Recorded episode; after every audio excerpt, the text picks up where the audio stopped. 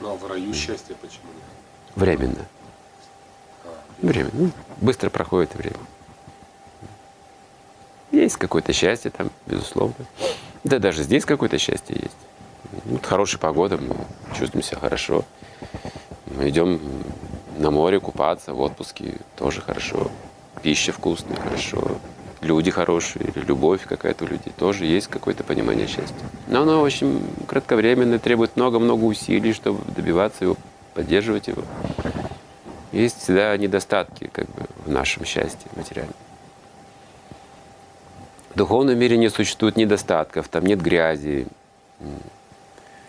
Нет, не существует такого. Там чистый мир, трансцендентный мир. Нет смерти. Нет рождения, то есть душа вечная. Там мы живем в духовном теле. У каждого из нас есть духовное тело. Его можно восстановить при помощи духовной практики. Сейчас оно в форме семечка, вот если его поливать практикой семечка, оно будет прорастать. Духовное тело. Духовное. Ну, мы же формируем материальное тело в утробе матери, тоже душа формирует, формирует, растет, растет, потому что там есть желание, есть прошлая карма, есть законы, которые соответствуют этой вот форме, которую я заслужил сейчас. С прошлой еще деятельности, что вот я мужчина, вот такого характера, скажем, судьба моя уже известна от этого тела, что какие у меня будут здесь отношения. Это создано моей прошлой деятельностью, долгие-долгие, многие жизни в прошлом я прошел, прежде чем получить такое тело.